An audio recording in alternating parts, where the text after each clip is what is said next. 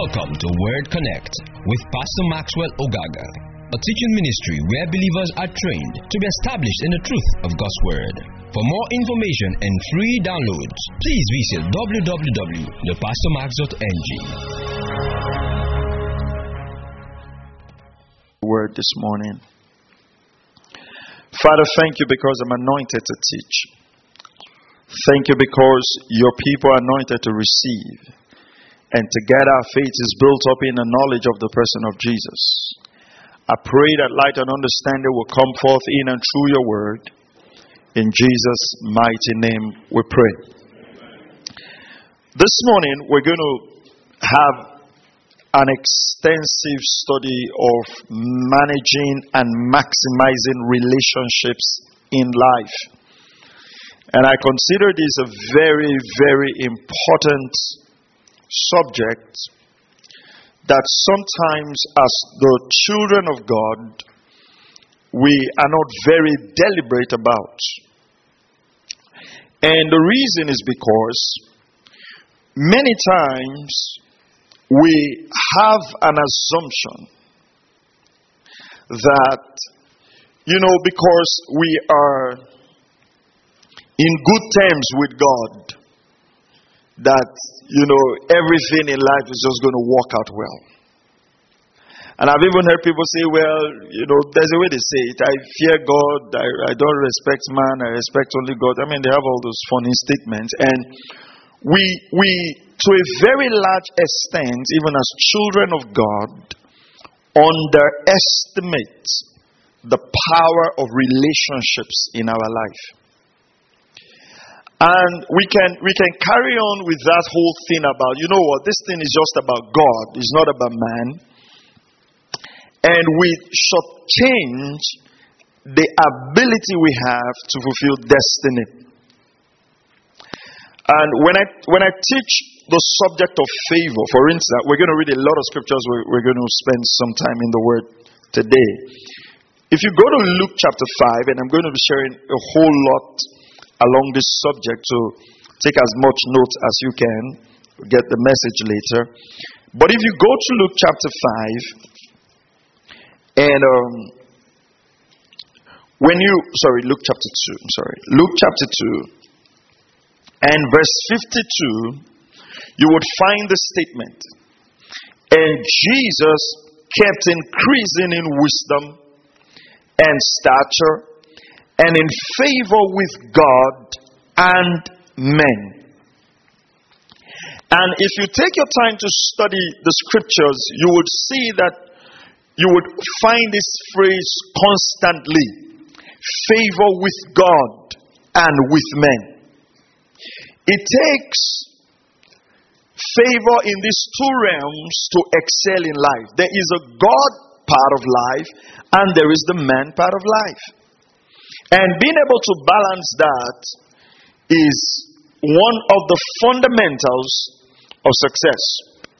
So today we're looking at managing and maximizing relationships in life. And I think I've taught in this church before about the determinants of life. And I think in that particular subject, we um, explained what is a determinant. A determinant is a factor which decisively affects the nature or outcome of something. So, a determinant is a factor which affects the nature or the outcome of something. So, let's say a football match is being played, it's the 93rd minute, and a penalty is given and um, the, the, the, the, the club which has a penalty fortunately scores. That penalty can be, be said to be the determinant of that match. All right? Or maybe let's say it's few seconds to the end of the match and a header comes up. You know, something comes up, a, a footballer makes a mistake, and because of that, they lost the match. That is a determinant. It has the capacity to do what? To affect the outcome. Everybody say outcome. Or the nature of something. Let's say one more time. Say determinant has the ability to affect the nature or the outcome of something. Relationships are primarily determinants in life. And this is what I mean. A relationship can affect your nature or the outcome of your life. And I'd like you to pay very close attention to what I'm sharing this morning. I believe it is life changing. Relationship is a major determinant in your life and destiny. Life was designed for relationships, but we have to make the choice of who to relate with. So I wrote a lot of wisdom stuff in my notes. So I'm going to be reading a lot from my notes. Okay. So life was designed for relationships. Life was designed for relationships, but you choose who to relate with. There was only one time God had to make a choice for someone. And that was in Genesis chapter 2, verse 18. He says, It's not good for a man to be alone. So I'm going to do what? I'm going to make him a helper. That was the only time God chose for man. After that, man's will got into play where choices are concerned. But do you realize that that one relationship Adam got into drove him from the garden.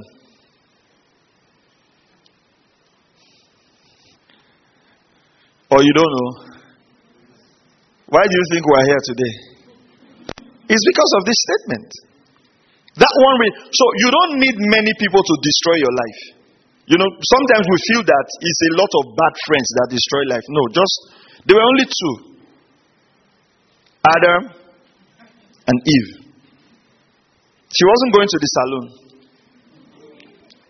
Just Adam, just Eve. And the outcome of that relationship was that they were driven from the garden. Eve's choice to listen to the serpent was a primary determinant in the life of Adam. Eve's choice to listen to the serpent determined that Adam spent the rest of his life outside of the Garden of Eden. So you don't need many people to make your life, you don't need many people to destroy your life. One wrong person is enough to send you out of the garden. So you find out this, right? So just Adam and Eve and animals. That's how powerful relationship is. And most times, relationships that destroy don't present themselves like they will destroy you. They come in form of suggestions. She's like, I just ate this thing. I think it's interesting. Do you want to try it? Say, ah, what did you eat? So that stuff God said we should not eat. But you know what? I found something. And that was the beginning of their journey out of the garden. We underestimate, and I'll say this we underestimate relationships. We, we underestimate it. Every one of us here, apart from my TCC kids who are here, every one of us here feel like we are in charge. You know, when we teach peer pressure, we always target teenagers. But the truth of the matter is that adults go through peer pressure. There are people who are doing stuff today, married men who are doing it because their friends are doing it. There are, there are married men stealing today, cheating today, doing all kinds of rubbish today because their old schoolmate is doing it. And we are subject to peer pressure. And like my friend Brandon Bailey would say, even our culture is peer pressure from our ancestors that are dead. The people who are dead in the grave controlling us that are living because we feel that if we don't do things like this, then the dead man will not be happy. So there's peer pressure from ancestors, there's peer pressure from people around us, there's peer pressure from our phone. Some of us are directly influenced not by our relationships with people, but our relationships with our phone. Which means that ultimately we are influenced by relationship with Instagram. It's altered our choices, altered our behavior, altered our looks, altered our values. Relationships determine the outcome of your prayers. First Peter chapter 3 verse 7 which is interesting. First Peter 3 7 You husbands in the same way live with your wives in an understanding way as with someone weaker since she is a woman and show her honor as a fellow heir of the grace of, the, of life, so that your prayers will not be hindered. I've always said it in this church that we have a wrong approach to teaching marriage in the body of Christ. When we teach marriage in the body of Christ, we put a lot of the responsibility on the women, which is not what the Bible teaches. The Bible does not teach that.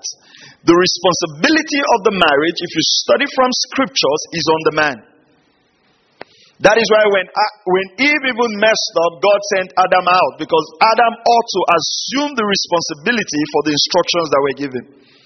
Here, the scripture does not say the woman should live with the man with understanding. It rather says the man should live with the woman with understanding, or his prayers will be hindered.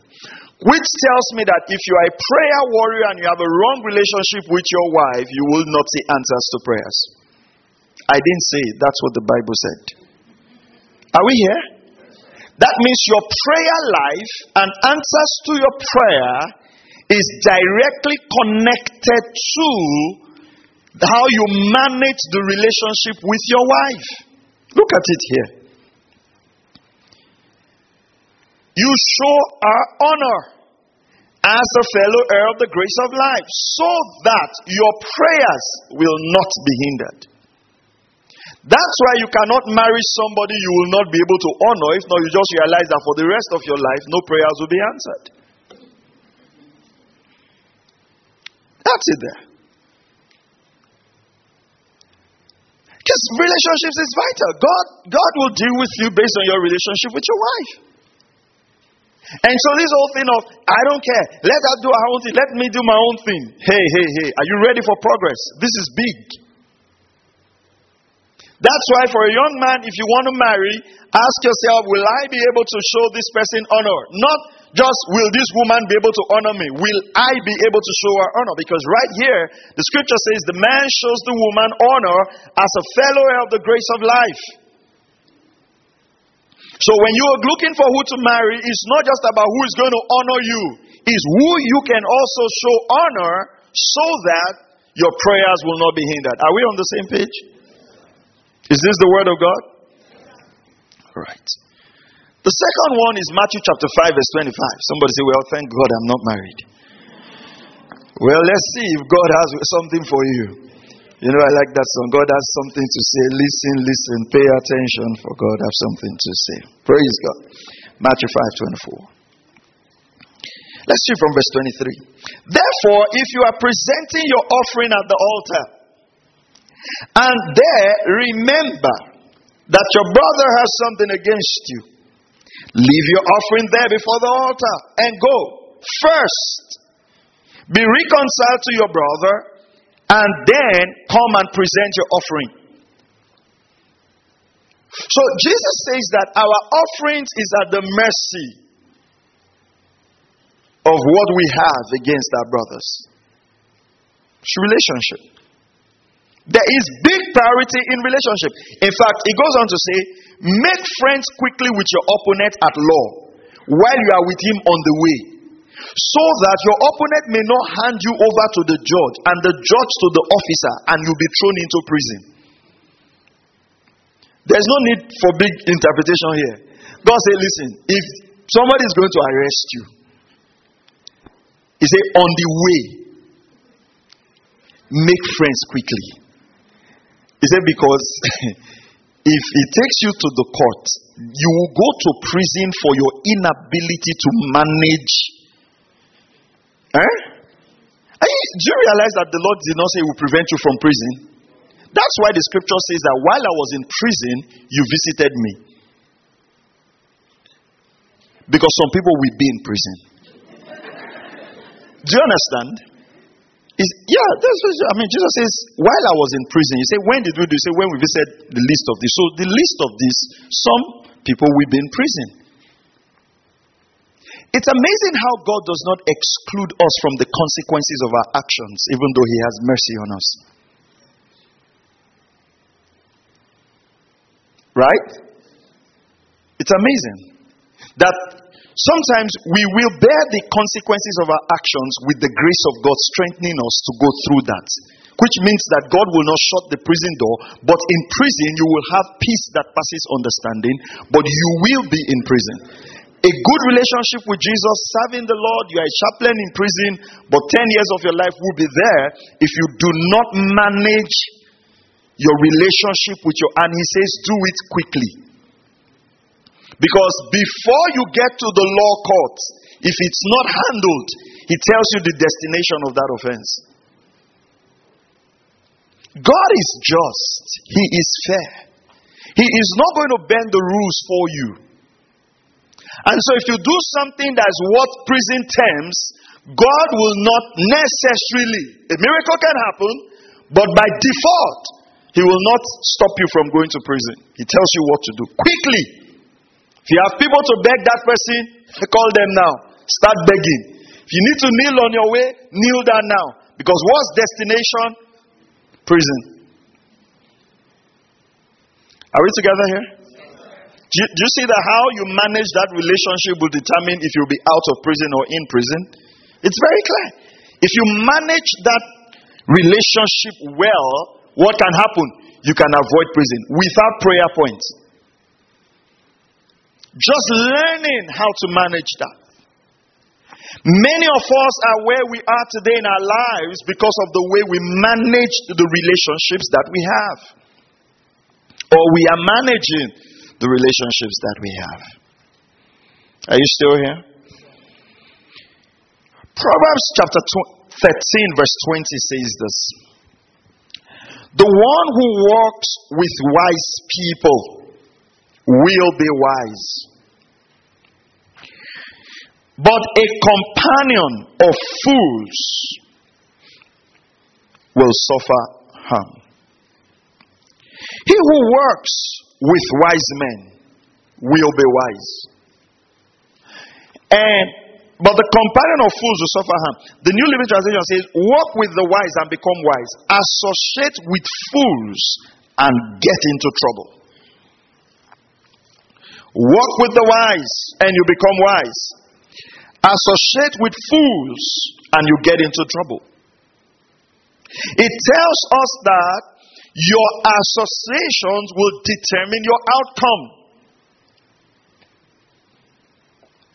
But, but the issue here is why I needed us to look into this subject is that most adults feel that their choices are right. And, that's where the problem is. It's easy for us to cancel teenagers, it's easy for us to cancel young people. But most times, adults find it difficult to realize that this association is not productive. Because we feel that we are right.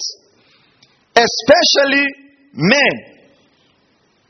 Surely, when you are married and you have children, you just feel that anything you do is right. And if you have that posture towards life, you will self destruct. Are you still here? Come on, I said, Are you still here? In, in Psalms chapter 1, verse 1, it, it tells us about the blessedness of the man who meditates on the word of the Lord, but it does not disassociate that blessedness from his association. Let's read Psalms chapter 1, verse 1. How blessed is the man? What, what is this man? How blessed is the man who does not walk in the counsel of the wicked? That's a relationship there not sit, stand in the path of sinners, nor sit in the seat of the scornful, but his delight is in the law of the Lord. Now, interestingly, as I was reading this morning, this came to me very strongly. If this man, go back to verse 1 for me, if this man was walking in the counsel of the wicked, was standing in the path of sinners and was sitting in the seat of scoffers, he will not delight in the law of the Lord. Hey, are you here? He will not do what? He will not delight in the law of the Lord because all of these three categories of people do not value God's law.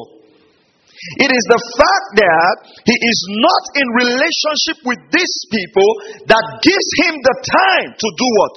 To delight in the law of the Lord. Listen, the people you walk with will determine if you have time for God's word. So you don't walk in the counsel of the wicked.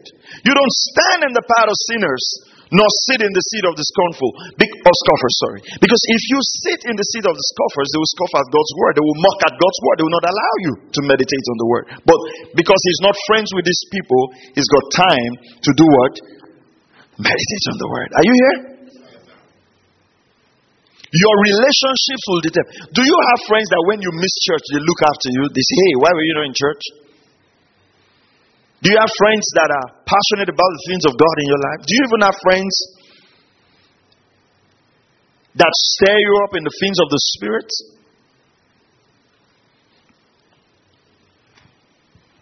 Do you have friends that when you buy a brand new car, their first expression will not be cut soap for me?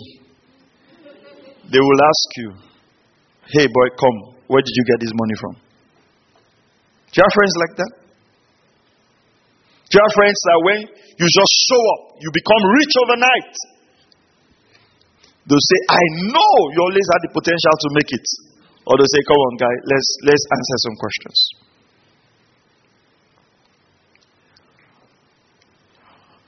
Unfortunately, we all profess wisdom. And that's why many people self destruct even though they are good Christians. The good Christians, but they have wrong associations. How do you manage relationships?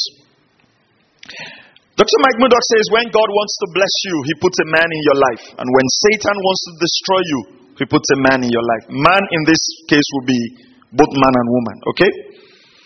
When God wants to bless you, he brings people your way. He puts a man, he puts a woman in your life. When Satan wants to destroy you, what does he do? He brings a man or a woman your way. Every bad habit was learned, every good habit was learned, and somebody taught it. Nobody grew up smoking. I mean, there was no child, they just gave birth to, and from the womb, he told his parents, Hold this cigar for me. Nobody. Every child did what? Grew up and was, was taught. Draw your first puff, you cough, say, Relax, relax, relax. See, that's how you cough at first. Yeah, and they gave you confidence and motivation. You know, everybody is motivated to do bad or evil. Give you confidence, motivation before you turn out. Whose counsel do you listen to? Whose path do you stand in? Where do you sit? And you, if you look at this verse carefully, you discover that this is all the activities of human being, where either sitting, standing, or working. Just think about your whole life. Who do you associate with? This is critical. even though Paul was called, Acts chapter 9, very interesting story, verse 26, and I, and I find this quite interesting. Acts chapter 9 and verse 26. This is, this is quite interesting. Are you learning something this morning? Say amen if you are. All right. Acts chapter 9, verse 26. Nobody had such a dramatic call as Paul had. Very dramatic call. Very dramatic call. But you know what?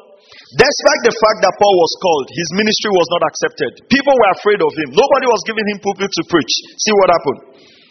Verse 20, verse 26. When he came to, the, to Jerusalem, he was trying to associate with the disciples, but they were all afraid of him, not believing that he was a disciple. I mean, this guy saw God, hands had been laid on him, powerful revelation. Ministry was stunted. But Barnabas took a hold of him and brought him to the apostles and described to them how he had seen the Lord on the road and I had talked to him and how at Damascus he had spoken out boldly in the name of Jesus. And he was with them, moving about freely in Jerusalem, speaking out what? Boldly in the name of the Lord. From 27, 26, sorry, from verse 26 where there were no ministry doors to him, in verse 27, Barnabas took a hold of him. In verse 28, the doors of ministry was open. One right association. Just one person takes a hold of him and introduces him and say, hey, you know what? This guy's a disciple. God appeared to him. God has called him. Bam, the doors were open. If Paul had said, you know what? Jesus appeared to me. I saw the Lord. I don't need man. I only fear God. You will be there with your calling. Uh, uh, there was a story I read, in the motivational book many years ago. There was a lawyer that was struggling, and then he met he met this very good lawyer in the city, and said, "You know, I'm really struggling." And this guy had all kinds of jobs. The big lawyer had all kinds of jobs. And so the, the, the, the older lawyer said, I'm going to do something for you. He said, at so, so, so, so, so time, come and we're just going to, you know, take a stroll around the city, go to some places, eat, and then I'll share a few things with you. He did that for like a week, not really sharing anything, just saying all kinds of things that were not even related to how to make it. But after about a week, this younger lawyer got a call. Someone gave him a job. And jobs started coming, and jobs started coming. After a month, he went to this lawyer and said, I really don't understand what you did. But after those conversations we had, remember the conversation was not anything about law. He said, jobs started coming. And then he said, This is just what I did. The fact that people saw both of us together consistently for one week, having lunch, going to golf courses, going to places together, the people who could not afford me started coming to you thinking that we are close, and if I'm this good, you will be this good. Who you work with determines who will approach you. Uh, it's just my friend. We don't have anything, but both of you are constantly together. It's you that know that both of you don't have anything. We see from the outside. You know, you don't have, you can't explain your friends to people. There's what you can, you've got to understand this about life. And I, and I want to really deal with this because as Christians, sometimes we miss this. See, people's perception about you matters a lot in life. You have to control that perception by your behavior. Imagine I come to church this morning, I just wore shorts and tie, right? And I'm teaching this message. Right? And then the next day I just come, I, I, wear my singlet is outside, and I say, you know what? I don't care what people say. The content of what is coming out of my mouth will be strong. But are you sure we're going to have a growing church? See, I have to control that perception. This issue of I can't control what people think about me, I think it's wrong. You can control by the way you live. That is why when the deacons were chosen in Acts chapter 6, it says, Look for men who have good reputation. That means, it says, Look from among you. Men who have what? Good reputation. Which means that there were people in the church who had no good reputation. Go back and listen to that message. A good name is better than riches. You have to control that. You have to control that. Any body they see you with consistently, they will associate you with that person. You can't change that. That's the law of life. Are you hearing what I'm saying? You're a young Christian boy coming out, all your friends are people with dubious character. Listen to me. You can't tell me you are not. Because the truth of the matter is that once in a while, you will have to cover them up in their ways. You have to lie that they are in your house when they are not in your house. Am I, am I speaking the truth? Why burden yourself with having friends that you have to lie for? Why carry that burden in life? And then they call you, say, is, is, is, is it there? Is that we get back to you, network. Hello? Hello? And then you cut the call. Then you not call. What, what should I say? Say, say I'm there. Say I'm, I mean, I mean. You see, life is too short and too complex to add complexities to your life. One of the things you must, you must seek to achieve in life is simplifying your life. Just, just make it simple. Life is too is too fragile to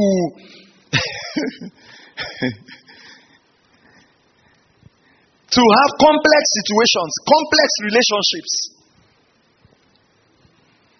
You must learn to demystify life. Your choice of relationships will determine the outcome of your life. So, the, so Barnabas had to do that. And when Barnabas did that, ministry of Paul was open. A young, uh, uh, uh, you know, most times when I mentor people, I, I try to tell them, be careful of what you put out there. Be careful of what you say. Be careful of what you write. People observe. People follow. Be careful of your disposition. People observe, people follow. And let me tell you, every time people need to make a decision, there are several people in their head. How many of us, let me give you an example. How many of you this morning, if you're thinking of who to give your shoe to, let's just say your shoes, there will be like three, four people in your head. Am I right? You know that whoever you pick at that time is the person who will have that shoe, even though three people need it. Do you understand the example? I want to give something out. Right? I want to give something out. Pay very close attention to this. I want to give something out. It means that if these four brothers in front come to my mind, it means four of them need it. But let's say maybe one day I was just sitting and somebody gave this brother something and he didn't particularly really like it. And he just said, ah, people will just, whatever they have used, that's what they will give to somebody. It is where we thank God. God will answer our case. Now, when he said it, it wasn't because I wanted to give him something. Right? Now, the day I choose to give him something, what do you think is going, that statement is going to do to me? I just remember, ah, the last time somebody gave him, this was how he reacted. When I will give him, that is how he reacted. Now, by that subconscious action, he has eliminated, eliminated himself from favor. He has eliminated himself. Now, he will now be wondering why is God not blessing him? It is his attitude towards someone gave him in your presence that has stopped you from giving him. And then you are somewhere and somebody now says, I'm thinking of giving that brother something. Say, ah, he does not value what people have used, though. Now, you understand that? Just one action has affected your harvest from me. I have recommended that action to someone. And we don't know how far that's going to travel for the rest of your life. Even though you have changed, most people don't know. People don't relate to you based on your change, they relate to you based on the last incidents both of you had. Are you hearing what I'm saying? That is why there is no conversation that is casual. I, I just talk, n- not a problem. You will just reap. Do you understand? You, you will just reap. And sometimes we make it look like God is unfaithful when we have terrible habits. It is not just prayer, it is not just fasting. There is something about managing relationships on the earth that every Christian needs to be deliberate about. You've got to be conscious about it. Praise God. Are you still here? All right. Let's continue. If you don't manage relationships with wisdom, you might destroy good relationships. It's my dad that first read this scripture to me, and I've never forgotten. I used to go to was one house then. I, I used to go to the house. I morning, afternoon, evening, I was only in the house. So one day my dad now called me. He said, Turn your Bibles to Proverbs chapter 25. If my dad calls me and he said, Turn your Bible, I know it's correction. He said, I'm, I'm, telling you, it's the word of God, so you won't say it's because of me. But he read the scripture to me. Proverbs 25 17. Changed my life. It says, Let your foot really be in your neighbor's house, or he will become weary of you and hate you. Did you see that? did you see that? Eh? I know you are pretending that you did not see it, but Church of the Living God, did you see Proverbs 25, verse 17? He said, Let your food rarely be in your neighbor's house, or he will become weary of you and hate you. That means that if you don't manage the relationship with your neighbor wisely, it will become wearisome. Amplified says, New Living Translation say, Don't visit your neighbors too often, or you will wear out your welcome.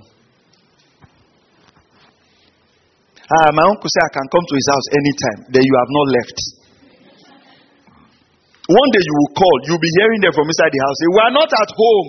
He said, But I can hear your voice. Hey, we traveled, we left our voice. Don't visit your neighbor too often. Manage it. Somebody says, Oh, you can reach me anytime. Then you call the person 1 a.m. What's, what's that? Hmm? Some of you don't even, I, and I'm going to deal with some things this morning. Some of you don't even know when it's too late to call. Hmm? For instance, you have people who have night habits, so they work at night. So to you, when you are awake, everybody should be awake. You know there are people like that.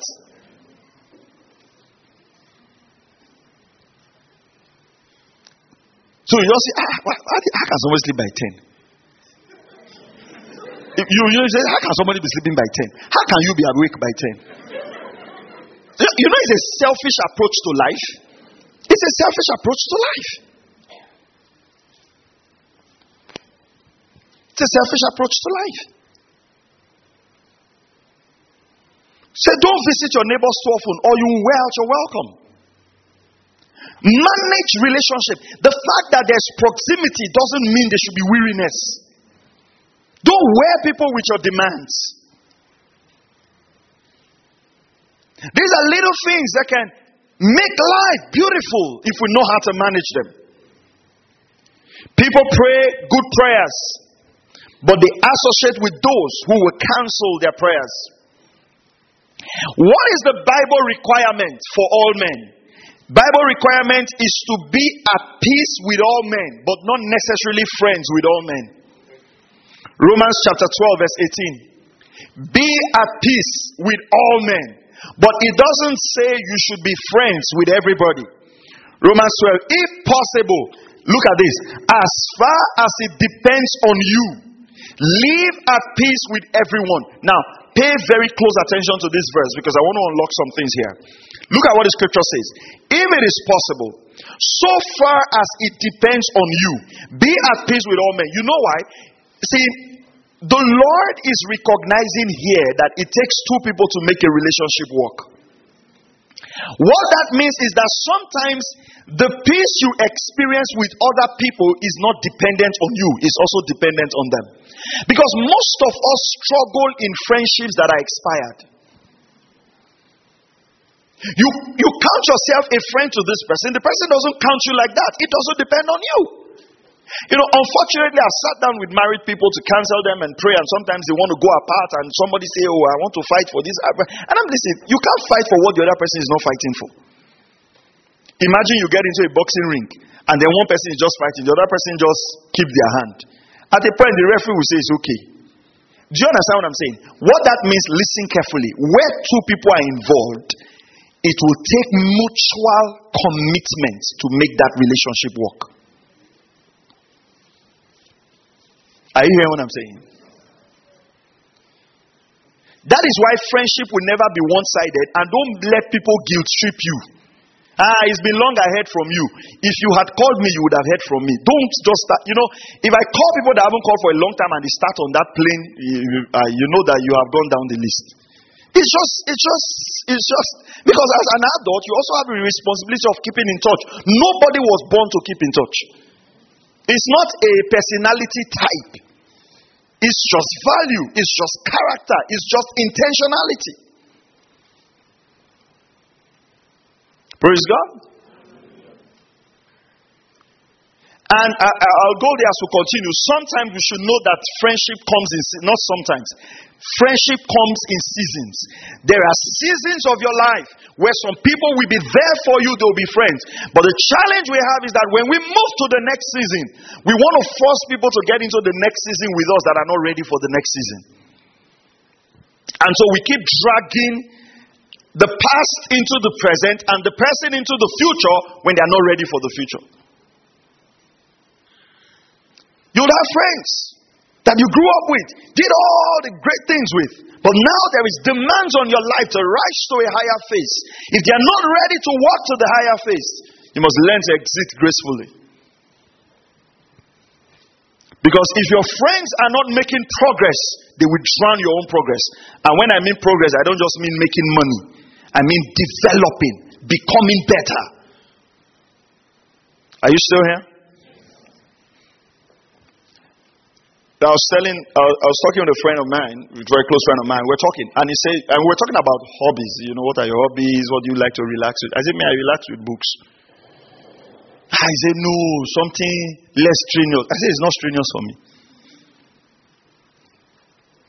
And my closest friend, my best friend, that is how he relaxes. He relaxes with books. So when both of us are relaxing, we're relaxing with books. So we we don't find it weird. There's somebody like you in this world. Find them. I'm telling you. I mean, few days ago, I mean, I think last Three days ago, he just called me. There's a place we used to buy books in Abuja. You know him, Pastor Paul. He just called me. He said, ah, They called me that they brought new books. I said, Okay, go. So he went and he was sending me books, books. I bought a carton of books, what over 52,000 that are in Abuja that needs to be shipped. That's how we relax. When he finds a new book joint, he calls me. So I found where they are selling books. Fine. So I can't now have friends who like beer parlor. Say ah, we've been in school, we, we grew up together. We grew up together does not mean we should fail together. So I so my best friend tell me about new books, new authors. I'm fine that way.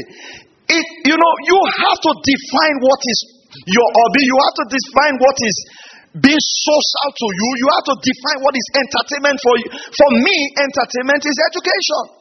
I am weird, but yes. Entertainment is not. Do you get what I'm trying to say? So I cannot have friends now who don't like books, who like boots. Ah, have you have you seen these Nike boots? For what now? Do you understand what I'm saying? Now, if your own is buying of shoes, there are people like you. There's somebody like you in this world. Maybe you have to find them.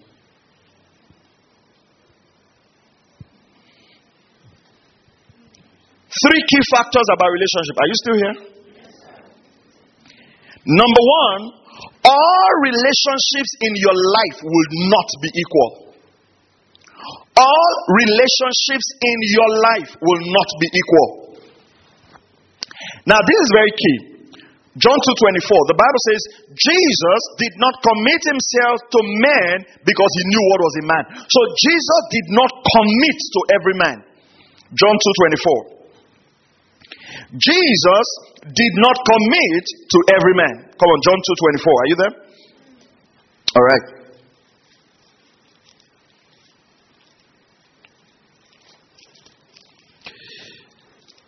But Jesus, on his part, was not entrusting himself to them, for he knew all men. So you don't entrust yourself to everyone.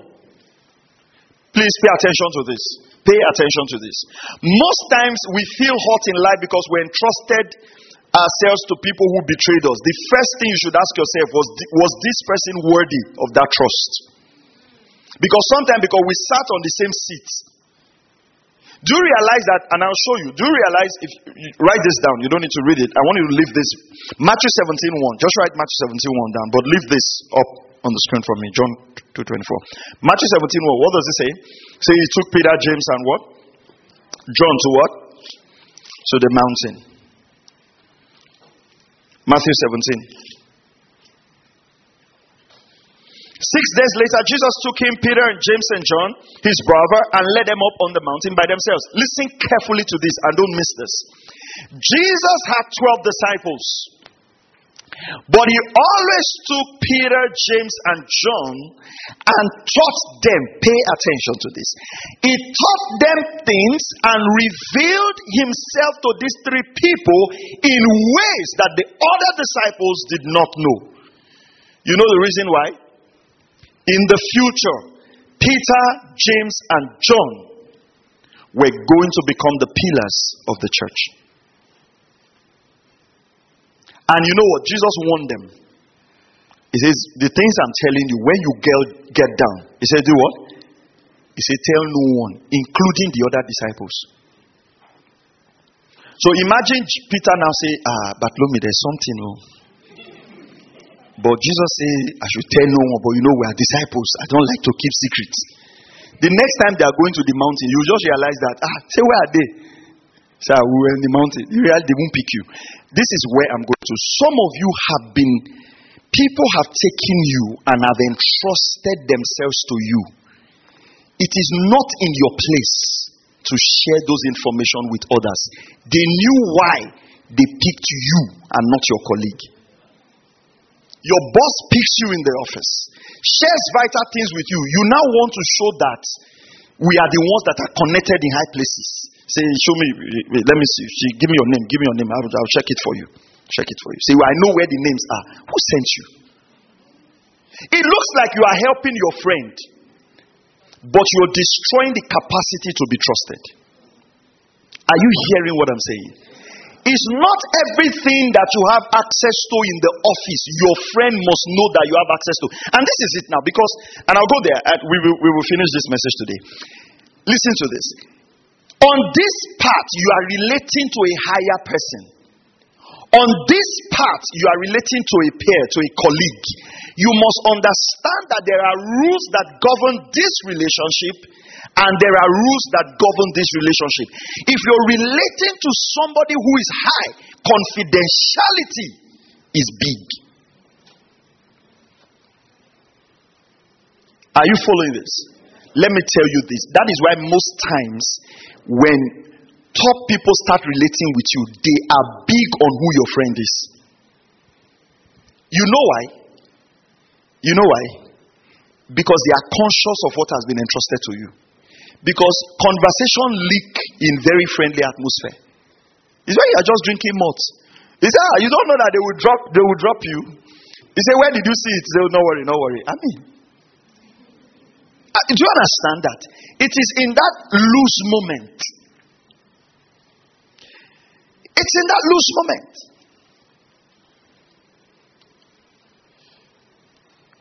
One of the things that have helped me a lot in life and ministry was the fact that I started working with my dad very early, very early. I was ordained into ministry very early.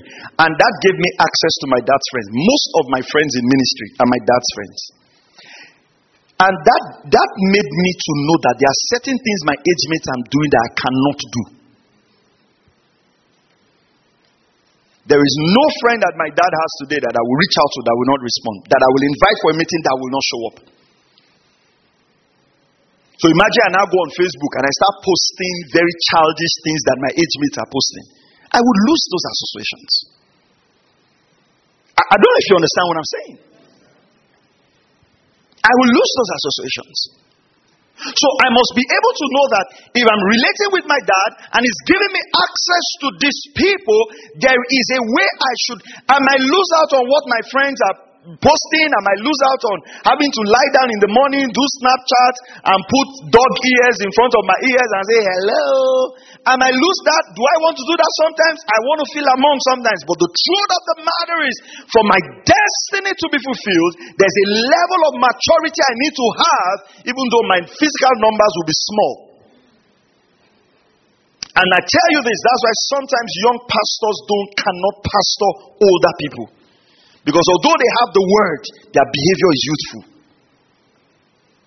So you see that most times they just pastor their age mates until those age mates, until all of them just are matured. It takes a, and that's why Paul had to tell Timothy, say, let no man despise thy youth. We always quote that scripture, but the next phase is that be thou an example of speech, of purity. That means even though you are young, talk maturedly. And Paul had to tell him, for a man not to despise your youth, you have to be an example. They call you into the inner circle of a man, and you are just childish everywhere. The man will just tell yourself that this person can't be trusted.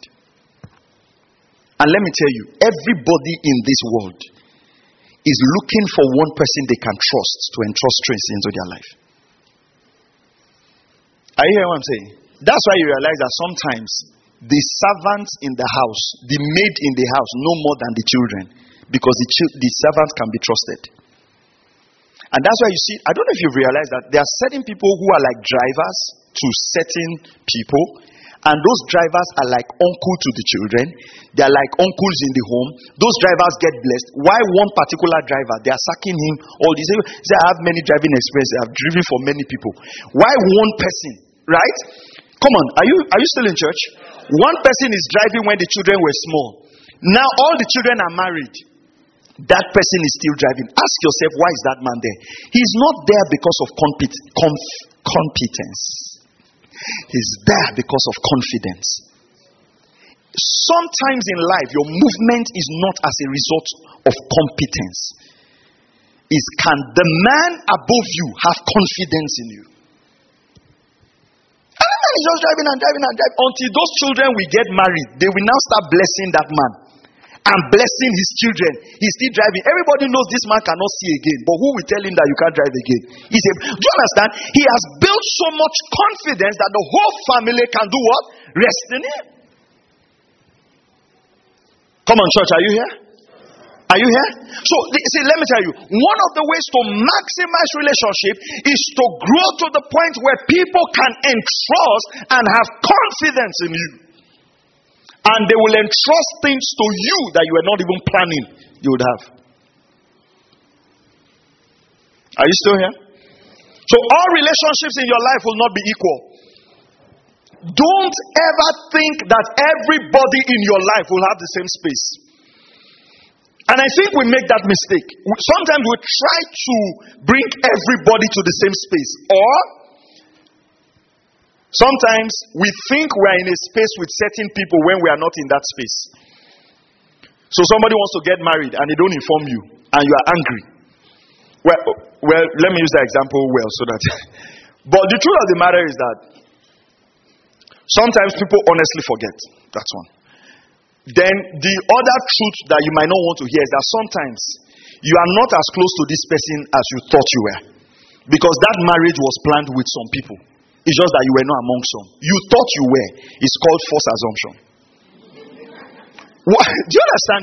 What that means is that don't assume that you are occupying a role in people's life that in themselves you are not occupying that role. That is why one of the frustration pastors have is to feel that everybody who sits under them, they are their pastors. That's not the truth. You can have a church of 200 members and you are pastoring only five people. Those are the five people that have given you the authority to be a pastor over them. It will save you from high blood pressure. Because somebody can just relocate now and just say, How are you? Say, ah, ah, ah, Ah, now, ah, we've left since two months. Oh, that's why we have not been seeing each other. Don't feel bad. Uh, don't feel bad. There are people who knew about that movement. That, uh, do you understand what I'm saying? And there are people in the church who, before they will make that movement, will say, This is what we're thinking. What are your thoughts? Those ones are the people you are their pastor. It is true. You, so there's no need to be angry that ah, is somebody ah, what's my own? Information you don't give me access to, I can't be angry that you took it. Because when the outcome also I mean I'm not responsible let's just leave it at that, but do you know what I'm saying? That? Don't try to be a counselor to someone who is not asking for advice.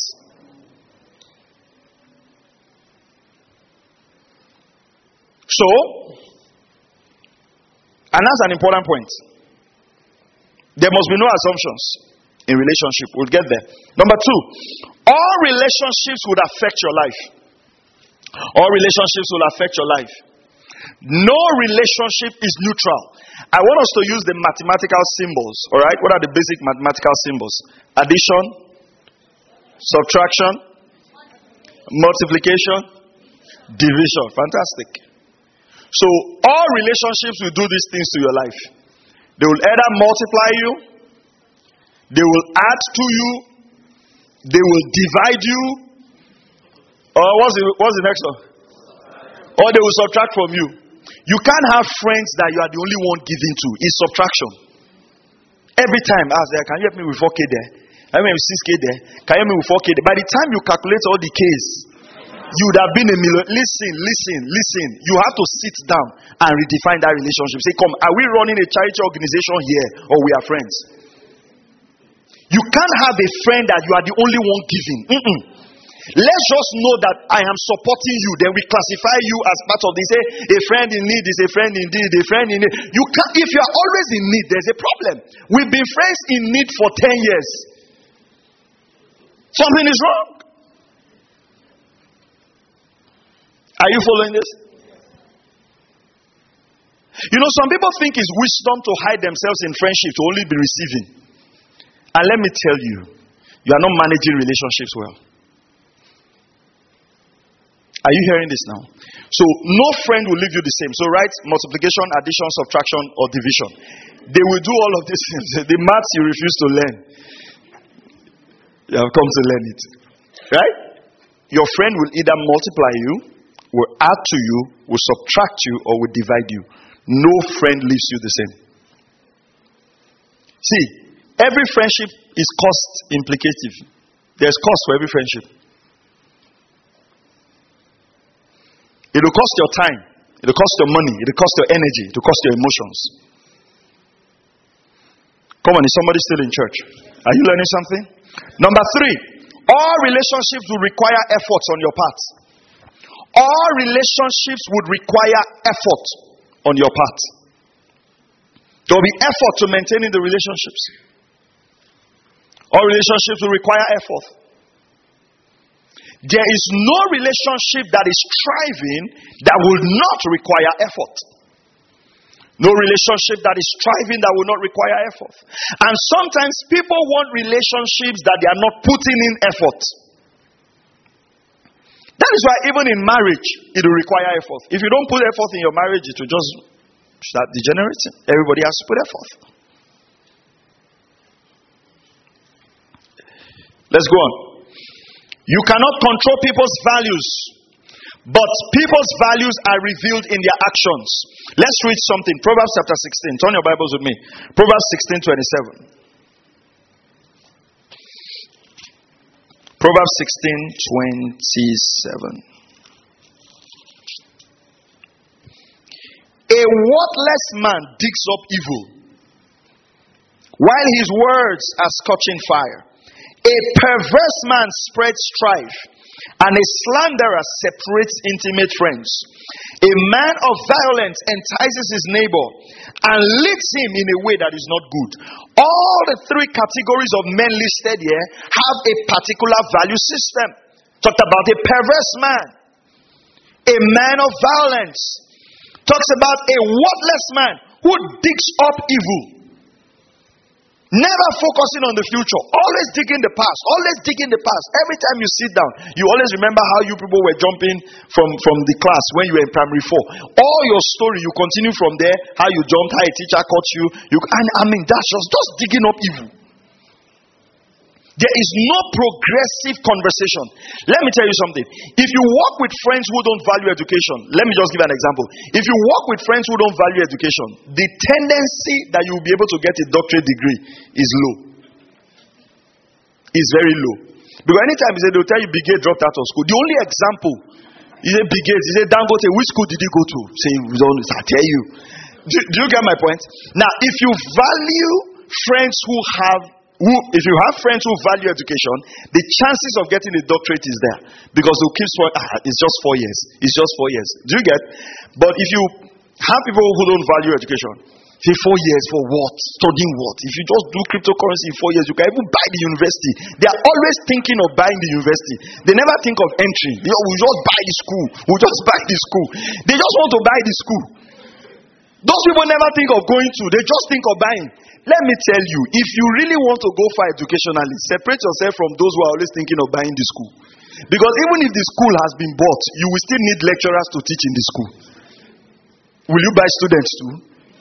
So, your value system, are you following what I'm saying? Your, predo- your friends predominantly will determine the outcome of your life because their value system will shape your decision. And let me tell you something, listen very carefully to this. If you say you want to do something and your friend disagrees with you, the momentum will come down. Are you hearing what I'm saying? If you say you want to do something now, and then your friend say, ah, that thing, will it work? You see, your, your energy will come down. And the reason most people don't achieve great in life is because the circle of people they surround themselves with drown their energy. You can't be around me and not read books. You are, there's nothing. It won't happen. It can never happen till I die.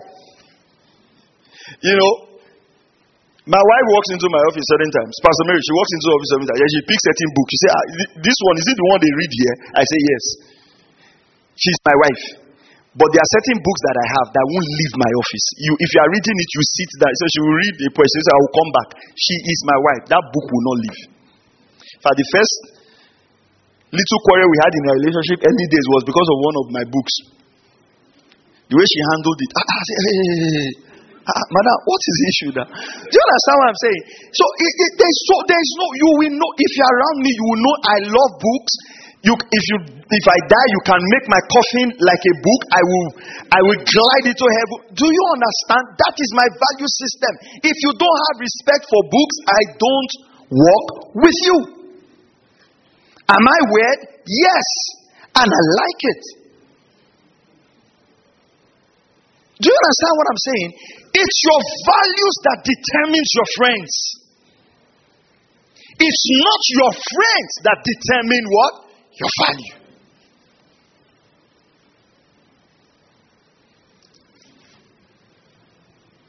You know, I got a book for my kids. And, you know, I mean, I saw the book some time ago. It was torn something the anger, and I, they, they, they, they, they had to be grateful to God. I saw it when both of them are gone to school. Because to see a book torn is like, ah, how, how do you do that? We need to have book rights. How do you should be arrested? How do you tear a book? Why, why, why should you do that? Do you understand that? Maybe because I also write. I know the value it goes into crafting a book, into writing a book, into publishing a book. I know what it takes to get a book out. Maybe that's why. But you see, your value system is what governs your associations. It's not your associations that will do what? Govern your value system. That's why I say a worthless man digs up evil. So if you're not someone who digs up evil, don't work with worthless people. Because a worthless man, this is his default behavior. He will dig up evil. A perverse man will do what? Will spread strife. So, for instance, you can't work with people who can't control their lips, who talk too much. Right? It, it was so. If you you are not interested in spreading strife, don't work with perverse people. It's simple because that's their default. That's why they are defined as a perverse man. The next one is a violent man will what entice his neighbor. All right. Sometimes we become too emotional, emotionally attached to people whose value are different from ours, thinking we will not be affected. So sometimes we associate with people, their value system is different from ours. We just think it's okay, it's okay. No, you will be affected. You will be affected. Right? How did I start reading books and loving books? Well, my dad read books, grew up in a teacher's home, but my, my first, my late mentor, Reverend Tony Ate, always gave us books to read. You'd read a book, you review. That's how he mentored us. And that love was cultivated. If I had been mentored by a pastor, I'm just saying, if I've been mentored by a pastor, I would say it's not about education, it's about power. And maybe all we did when he was mentoring us was to lock ourselves in the room and pray. Do you think I'll read? I will not. I will not. So the people that influences you will determine your value.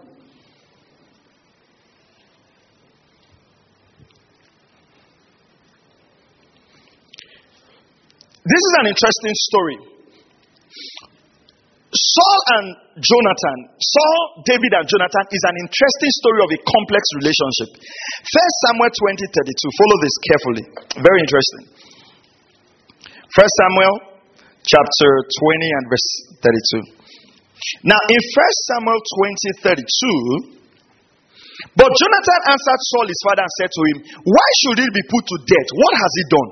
Now, David, um, the, um, Saul wanted to kill David. And Jonathan was like, What has this guy done? He's not done anything. Go to the next verse. Then Saul hurled his spear at him to strike him down. So Jonathan knew that his father decided to put David to death. And Jonathan, um, Saul wanted to kill Jonathan for asking, What did David do? You know, Saul was a very wicked guy. Then you know what happened? Jonathan helped David to escape. And the scripture says he loved Jonathan. David and Jonathan's love was, you know, they loved themselves. Their soul was knitted. But you see, Jonathan was too emotionally loyal to Saul, his father. And then when you go to um, 1 Samuel 31, verse 6, Jonathan died with Saul. This is it.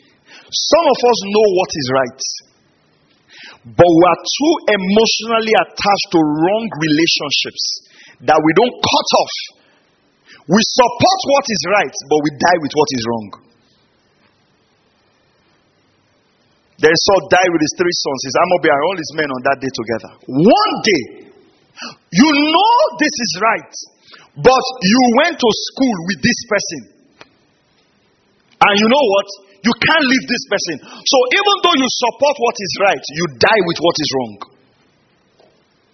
And let me tell you, sometimes you have to make the courage to cut off relationships.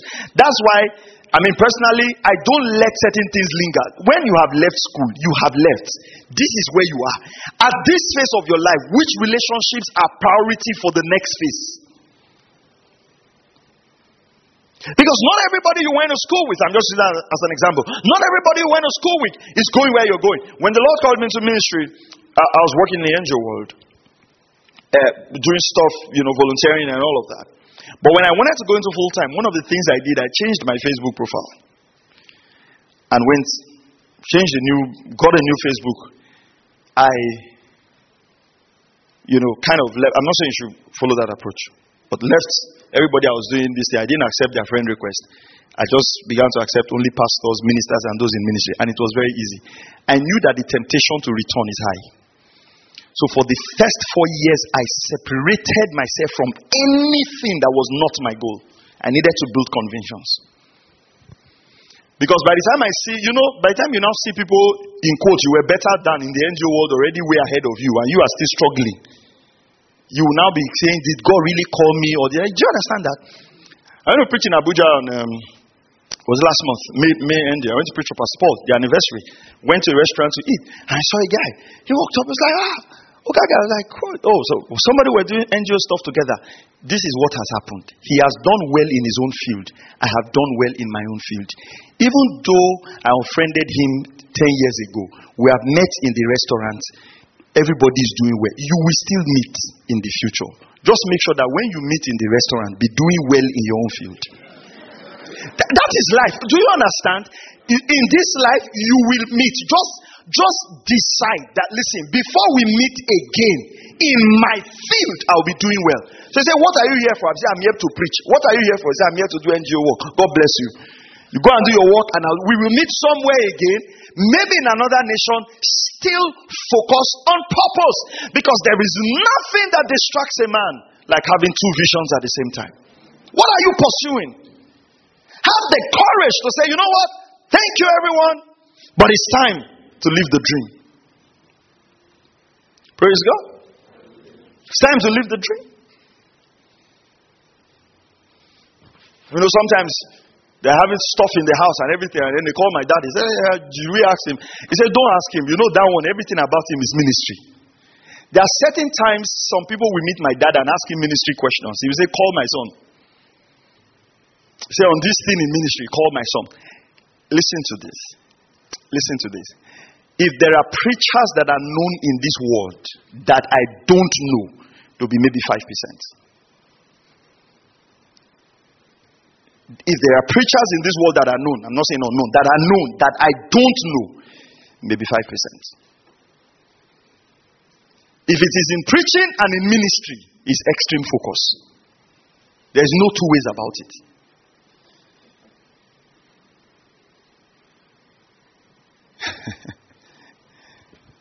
so, your relationships must streamline your focus. If you are an intellectual, your predominant inner carcass should be made up of intellectuals. They will spoil you to achieve your dream. Are you hearing what I'm saying? Some people build houses because their friends build houses. Just encourage them. Ah, you can build now. Oh, okay. Do you understand? Because when you work with people who have built houses, they know things about houses than the man who has not built anything. So they'll say, I ah, know, I know, okay, the guy who supplied me cement, I can tell him. If you have a builder in your inner, the tendency of owning a house is higher. That you now have somebody that say, This house, eh, even when you die, they will divide this house. you say it's true. Mm, yeah, making sense. The money are supposed to use for block. You guys need to buy goat head. What is it? Let somebody just eat. What is life safe? Later they will not even say the house is not my own. How should relationships be formed? Number one, relationships should be formed based on values, on vision, and virtues, not proximity. Not because the person is your neighbor, not because the person is your childhood friend, Sometimes not even necessarily because the person is in your church. There can be people in your church who are not going in the same direction you're going. So your relationship is formed based on what? values, vision, and what? Virtues. What are your values? What do you value? I don't like hanging around people who don't respect time. I don't like hanging around people who are not conscious of the future. We can be at peace, but you don't necessarily have to be my friend. What are your virtues? What are your values? What are the things you hold in high esteem? There are things that should not be compromised in relationships. If all my friends around me, my closest friends around me, tell me we will get this done, I don't need a written note from them, they'll get it done. You have friends that constantly will not keep their word, constantly will not keep their word. And you still say, listen, You know, you need to have friends that in the day of danger, they tell you, I will come for you. Even if your phone is unreachable, you know that these people will find me. People of virtue, values, and vision. What are your values? So you have to write your values. What is your vision? What virtues do you uphold? Number two, every relationship would require time to nurture it. You have to ask if you have the time for it. Sometimes we will consciously develop relationships by giving our time to certain individuals. Sometimes we don't say we want to be in relationship with people, and you need to pay attention to this. Whoever you give your time to consistently, a relationship will develop. And I really want to pay attention to these singles. This is where you need to be careful. Because if your emotions go before logic, you would have fallen in love before you realize I can't marry this person. And it will be too difficult to pull back. Most people that are in difficult marriages today saw the signs, but their emotions were way ahead of your logic. If, if you are close to someone and it will not lead to relationship, place boundaries. At so, so, so, and so time, we can't have a conversation. This is the limit of our conversation. Listen, don't trust yourself, trust your boundaries. What did I say? Come on, everybody, let's repeat it. What did I say? What should you trust? Your boundaries.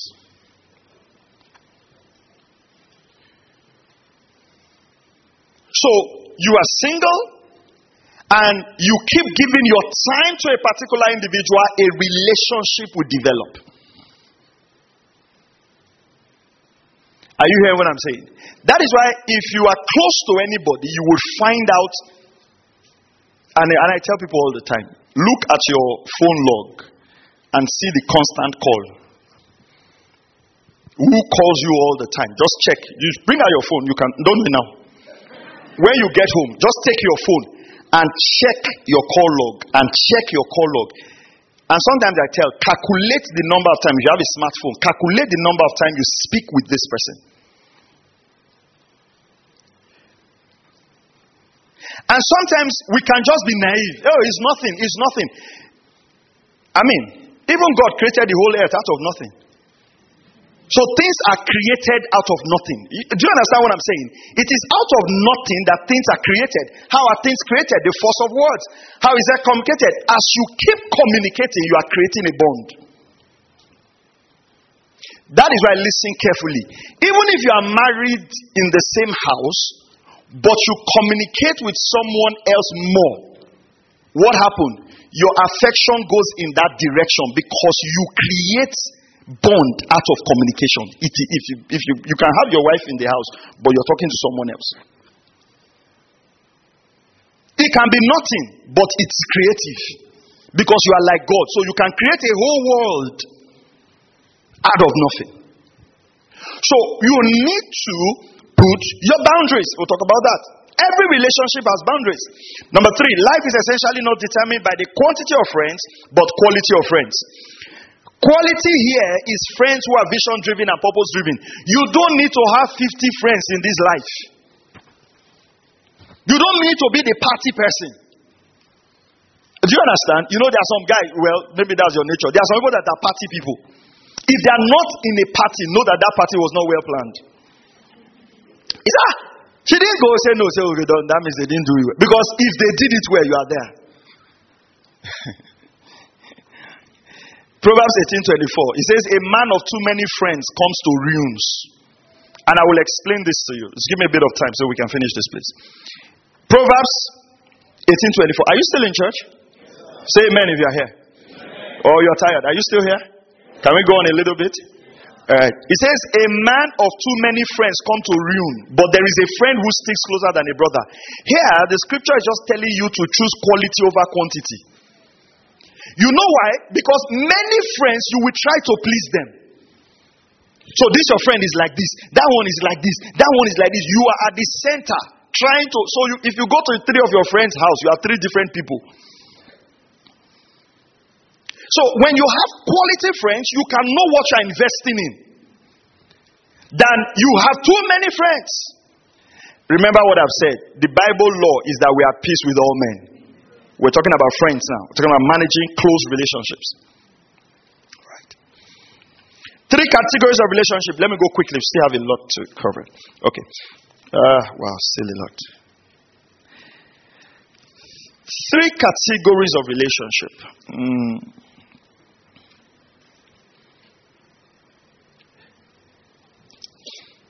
All right.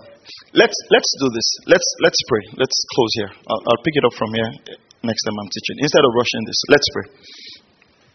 Father, in the name of the Lord Jesus Christ, I pray for everyone in this service. I ask, Father God, that you will cause these words to be strengthened in their hearts in the mighty name of the Lord Jesus Christ. In Jesus' mighty name we pray. Amen. So keep keep your notes. Um, if I'm teaching again, I'll pick it up from here uh, so that we can we can really deal with this very gradually. How many of you think that's better? Yeah, that's better. Amen. Have you learned something this morning? Are you sure you've learned something this morning?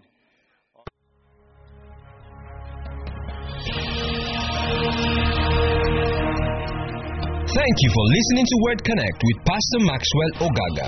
We encourage you to share this message with your friends and loved ones. For more information and free downloads, please visit www.pastormax.ng. We would like to hear from you. Send us an email info at pastormax.ng or you can call 0805 888 7575. God bless you.